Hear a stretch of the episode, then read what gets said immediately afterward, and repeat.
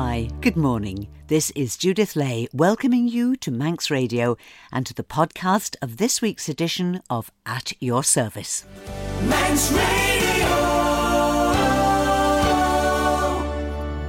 If a business you owned had made a profit of £1.6 million, what would you do? Spend it on yourself and your family? Save it? Or would you give it away to people you don't know and will never meet? A man who does that joins us this morning to explain why. And Richard Littledale is back. He'll be popping in every Sunday between now and Easter to talk about breakfast cereals. But first, let's have some music.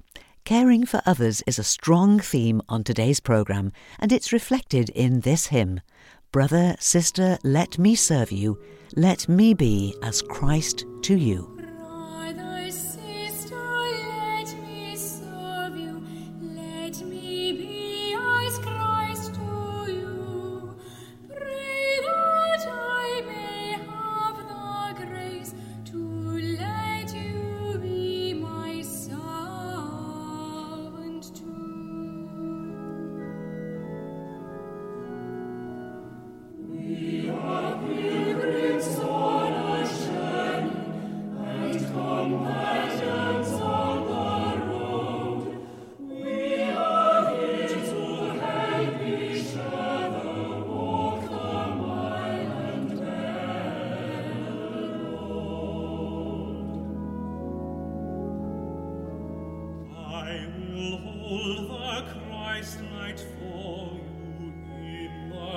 night time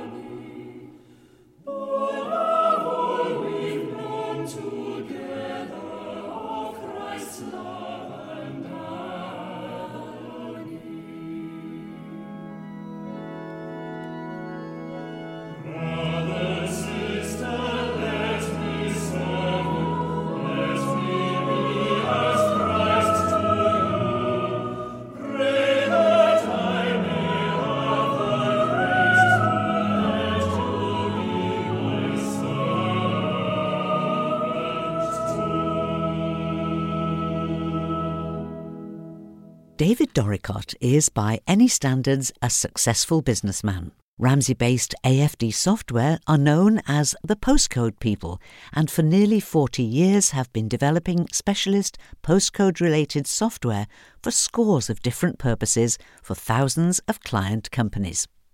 At the end of last year, AFD company directors David and his wife Alison gave away £1.6 million, money they could easily have kept, saved it, or spent it on themselves or their family. They chose instead to share it out around some 90 charities, a mixture of local ones working here on the island and many others operating internationally, effectively giving it to people they don't know and will never meet.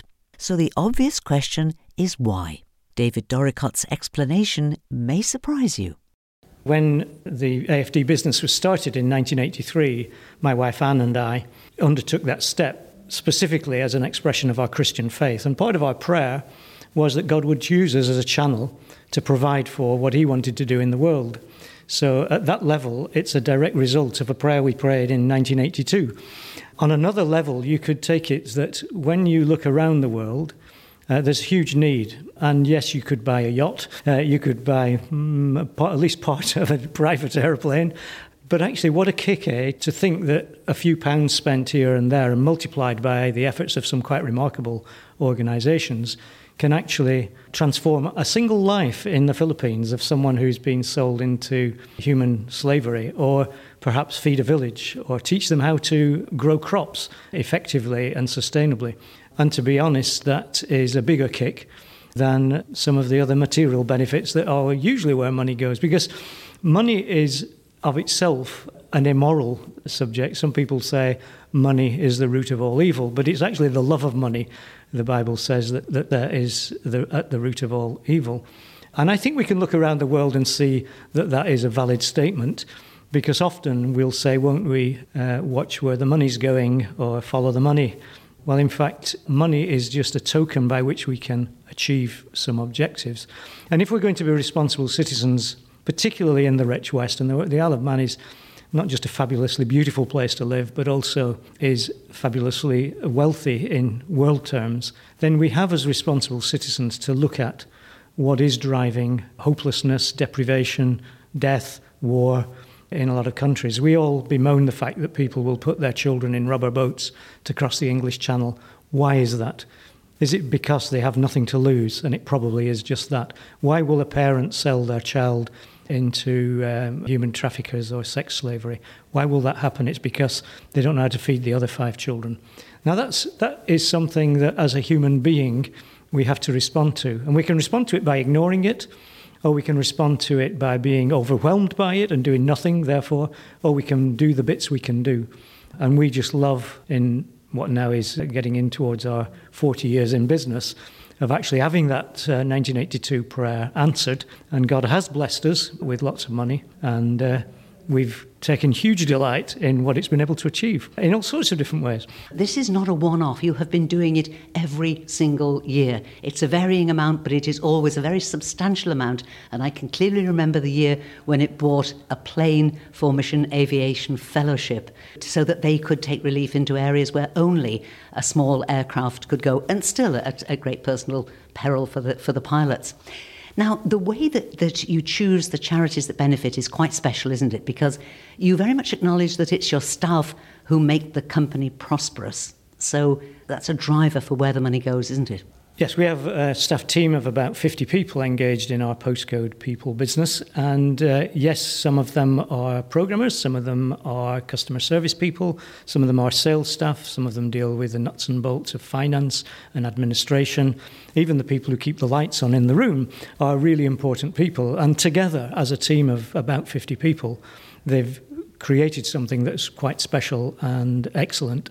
And that is another factor in our success. Some of our customers have been on the journey with us for over 20 years because of those people. We don't use automated call handling systems, and we have a little business mantra of making happy customers, which we all own and we hold one another accountable to it, and that contributes to our success. But it's a team, it's a team effort. And when you speak to each individual member of the team, they have stories. They have stories of uh, organizations that helped them when they were bereaved, when their children needed specialist help, when they uh, needed educational help, sometimes perhaps when they'd been poor and people helped feed them, or they knew of others in their family who did. So, all the stories that are behind many of the nominations are really personal and special.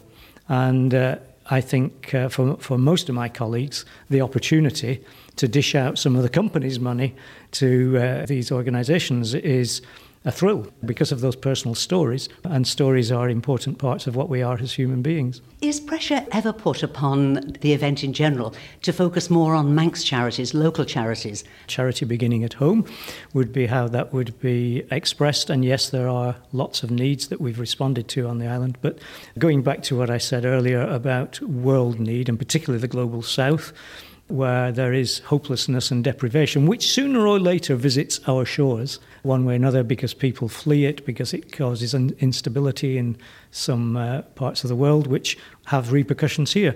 So it is really in our interest to be genuinely global centred. And of course, uh, we look across the water to the adjacent island with all its problems. We're insulated from quite a lot of them, but again, many of those problems will visit on our shores. Just look at the drug trade in the UK, which impacts our uh, little island here and reduces our sense of safety. And we wonder about our children being led astray by such influences. So I think there is a responsibility to look at home. There's a huge responsibility to look across and an even bigger responsibility to look internationally. And it's easy to be cast down, and it only takes a small amount of light to take away a lot of darkness.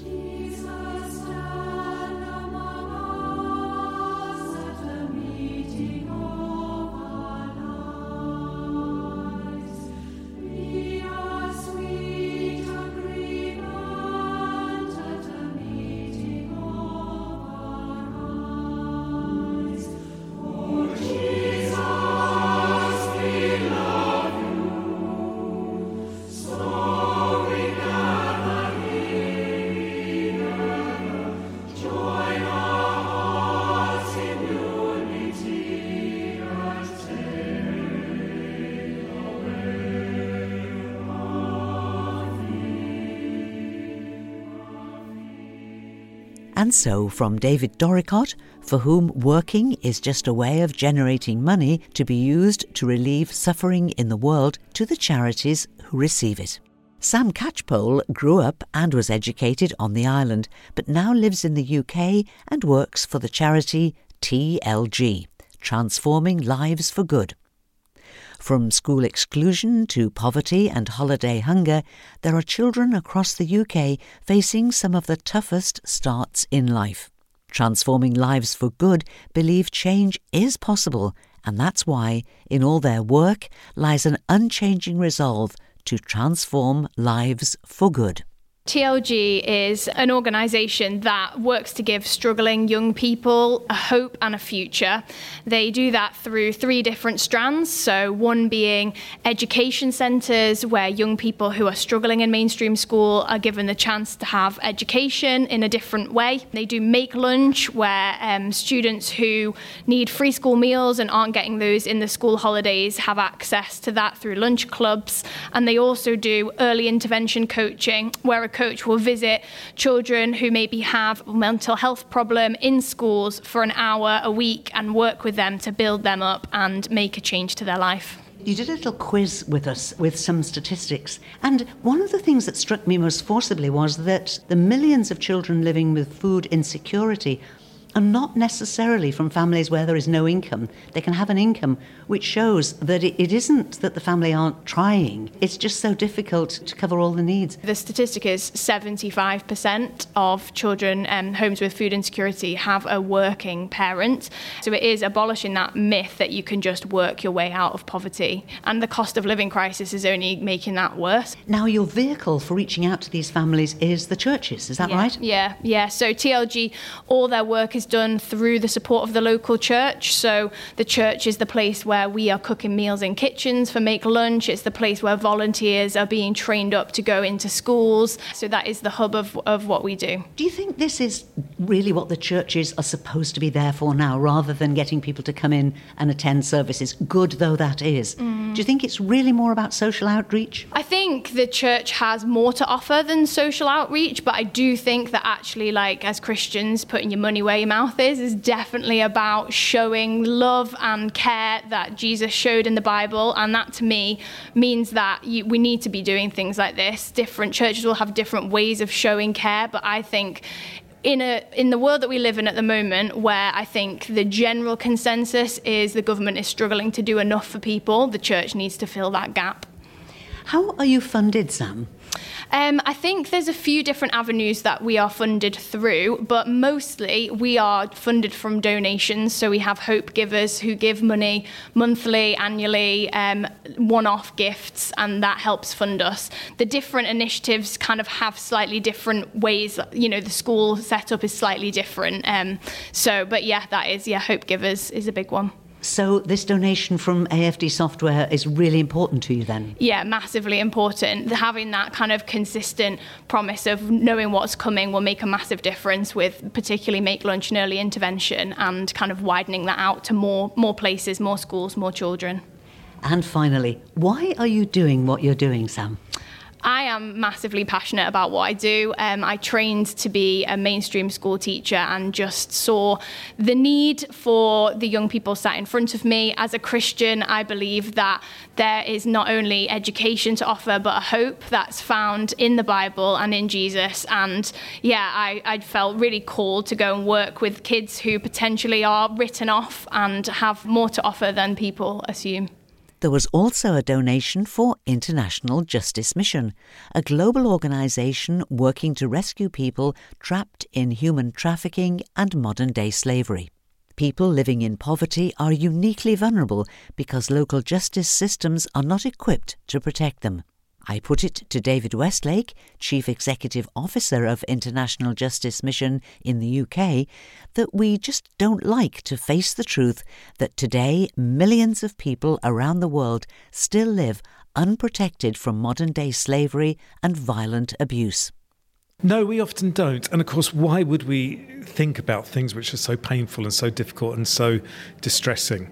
But this is a reality of our world. There are millions of people held in slavery, and most of them are children and very vulnerable women. And we get the chance to help them find freedom, and that is worth leaning into. How did you get involved in this work, David? I, my background was in relief and development work. I worked for an organisation called Tearfund for, for many, many years. And whilst I was working with Tearfund, I was walking down a street in Thailand with a female colleague, and a young girl comes up to me and asks me if I wanted to sleep with her. And her opening price was the equivalent of seven pounds. So Lord only knows what I could have bargained her down to. I was able to keep walking, but she was not. And in that momentary encounter, something clicked inside of me. I could not get her out of my mind. And I felt I felt I'd let her down to be honest. I felt I'd I'd carried on my day and she was kept by her owner working that bit of the of the city. And I made a promise that night, a promise to God actually, because that's my background. And I said, Lord, I don't ever want to walk away again. And maybe we've all had moments like that where some, the light has gone off and we've thought, this is what I've got to give myself to. This is what I've got to do something about, whatever it is for us. But for me, that was that moment, and I, I didn't want to walk away again. And so the last six, seven years for me has been about how to lean into that experience. And although I couldn't do anything for that girl, see what I can do for thousands like her. As a person of faith, do you look back on that and maybe see the hand of God turning your focus at that moment? I do believe so. And I think as a Christian that we are following our Saviour and He does lead us into things that He wants us to spend our lives on and spend our, our talents on. And for me, He very much led me to Tearfund, and I ended up 20 years with Tearfund and international director, and would have been happy doing that for you know all my working life. But I believe in that moment he led me into something else. And uh, that's one of the great joys of being a Christian that we get to, to go on this adventure with our Father. David Westlake of International Justice Mission fighting modern day slavery and human trafficking around the world. Another charity whose work is supported by the generous giving of Ramsey based business AFD Software.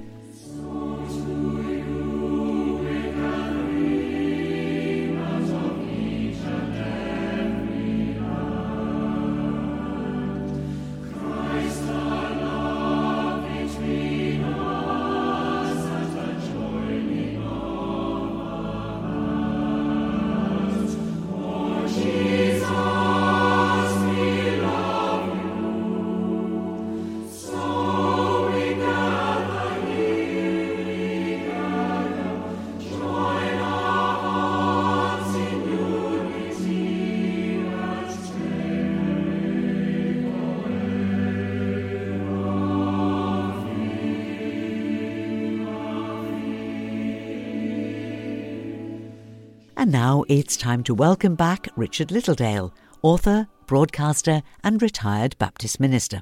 Richard joined us last year in the weeks leading up to Christmas, bringing with him some of his collection of nativity sets, each of them telling the Christmas story in a unique way. I'm pleased to say that Richard's going to be joining us each week during this season of Lent, the weeks of preparation for the celebration of the great feast of Easter. And very appropriately for a morning programme, he's going to be talking about breakfast cereals. Do you remember the days when there used to be gifts in packets of breakfast cereal? Sometimes there would be little packets of cards, all wrapped up in rustly cellophane to stop the cereal from marking them. More excitingly still, some were actual toys. If you poured them out inadvertently, they would land in your cereal bowl with a satisfying plunk, sending cereal scattering in all directions there were two ways to get at them the quick one and the slow one.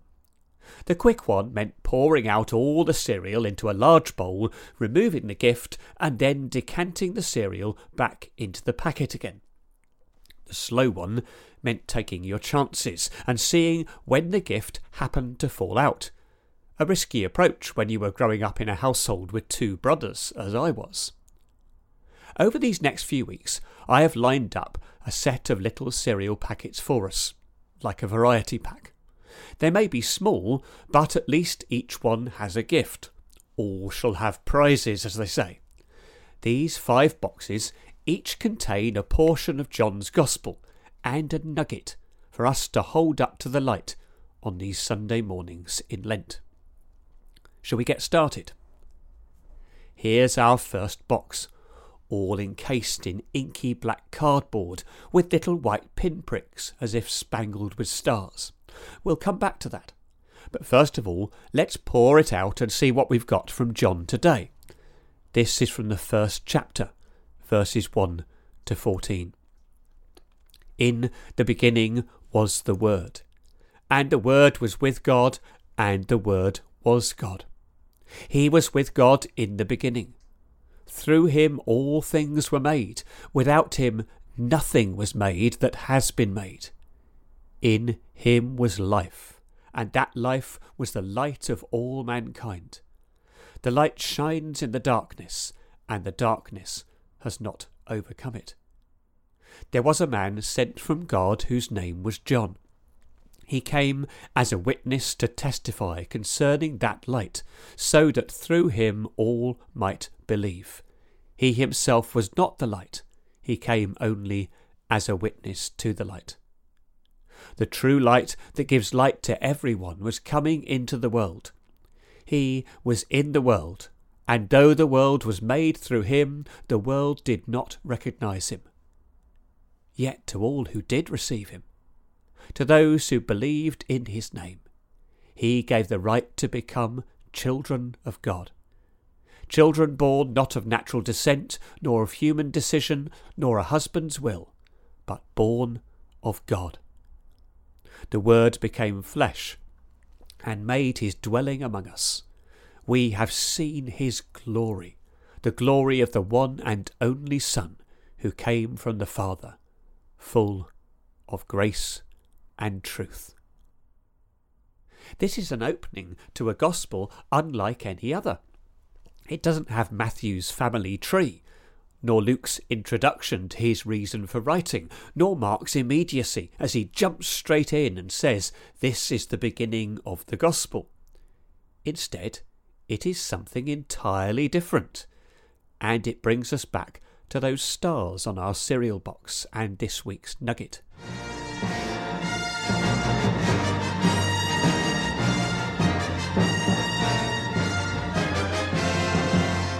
Way back in 1977, when Jeff Lucas launched the first of many Star Wars films. He introduced a trademark known as the opening crawl. Against an inky black sky spangled with stars, words crawled up the screen in yellow font.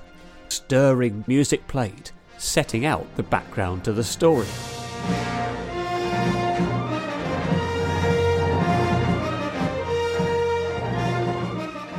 This first one famously began with the words, a long time ago, in a galaxy far away. Thus, a movie genre was born.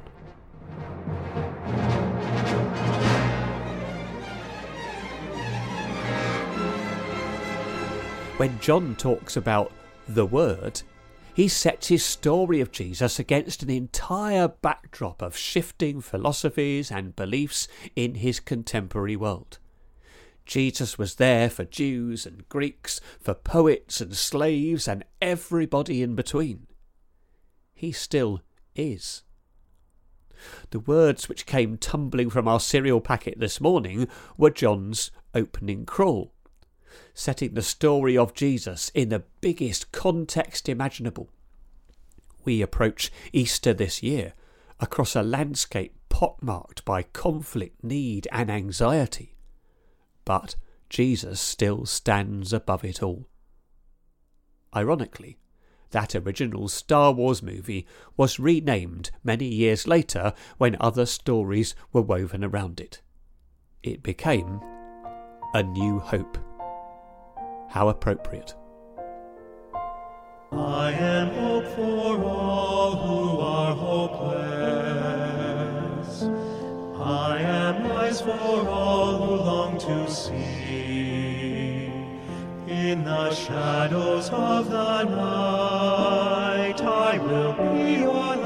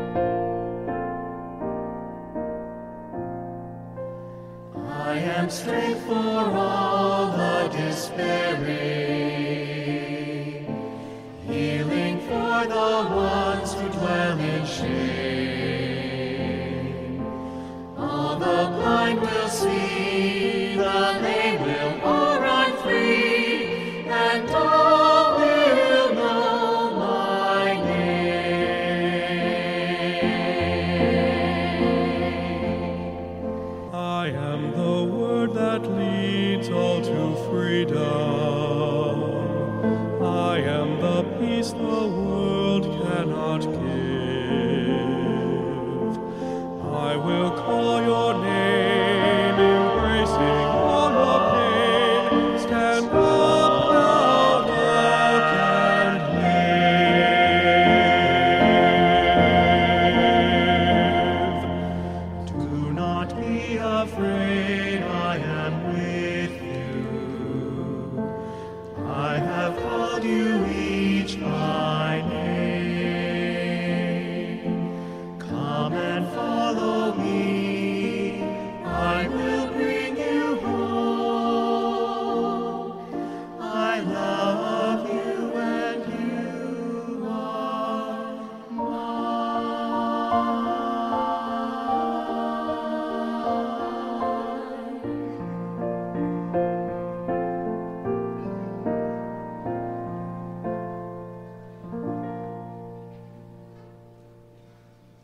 Thank you, Richard Littledale. He'll be back opening another packet of cereal on next week's programme.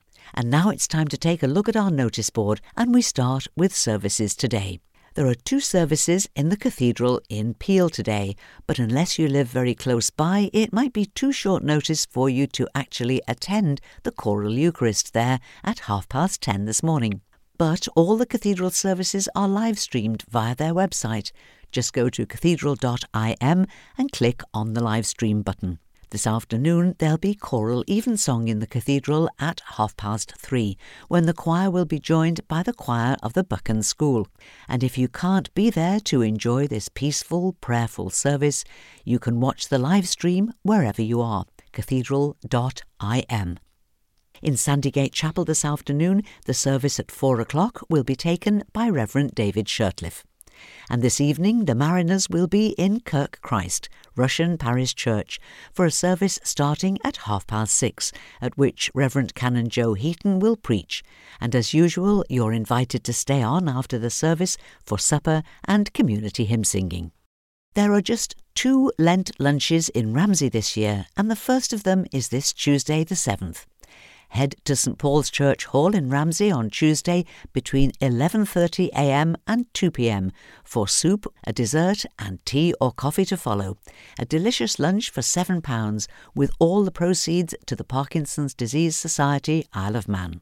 And also on Tuesday, in the hall at the Abbey Church in Ballasalla, there'll be Lent lunches served between noon and 2 pm. This is Fair Trade Fortnight, and to mark it, Dalby Church, a fair trade church, is screening a couple of short films this Wednesday evening A Darker Side of Chocolate and Make the World a Better Place, starting at 7 o'clock in Dalby schoolrooms. The two films show the positive difference fair trade can bring to changing lives for producers around the world. There'll be an interval between the films with fair trade baking and produce tasting, and time for questions about the issues behind fair trade. No need to book, and there's no charge, but donations to help with costs are always greatly appreciated. Back to those Lenten lunches now, and the Cool Chapel are serving theirs every Thursday from noon to 2 pm. Also, every Thursday, Lenten lunches of homemade soups and desserts will be served in St Anthony's Pastoral Centre in Ridgeway Road in Onchan from 12 noon to 2 pm. And there's easy parking right opposite St Anthony's Pastoral Centre. Friday is the day to go to St Thomas's Church, just off the promenade near the Gaiety Theatre here in Douglas. The morning begins at 10 o'clock with a Lent morning prayer service. Then from half past 10, it's coffee and chat, followed by Lent lunches served from noon to half past 1. The Leprosy Mission annual quiz night is this Friday evening, the 10th, at half past seven in Loch Promenade Methodist Church here in Douglas. It includes a free supper of delicious hot pot or vegetarian equivalent. To register your team and for catering purposes, please email Graham Easton on gme at manx.net. gme at manx.net. The Friends of Orrisdale Chapel have a special art expo planned for next weekend, Saturday and Sunday, the 11th and 12th of March. This is at Orrisdale Old Chapel on the Kirkmichael Loop Road, and it'll be open next Saturday and Sunday from 10 until 4 pm. There'll be artwork and photography to view and to buy, all by local artists. Admission is £2, including refreshments, and if you'd like to know more, just contact Pauline on 300 630. 300 630. And finally, looking ahead to next Sunday the 12th, when there'll be another Mariners service in Peel Methodist Church at the usual time of half past six. Mrs. Jean Guthrie will preach, and there'll be supper and community hymn singing afterwards. And that's all that we have time for now. But I'll be back tonight at nine o'clock for Sundown, your invitation into our virtual late lounge for a mix of easy listening music and a bit of nostalgia to round off your day. I'd love you to join me if you can. If you've got items for the notice board, do please email me, judithlay at manxradio.com. And so, till whenever we meet again, this is Judith saying thank you for listening, and I wish you and those you love a blessed and peaceful week, and a very good morning.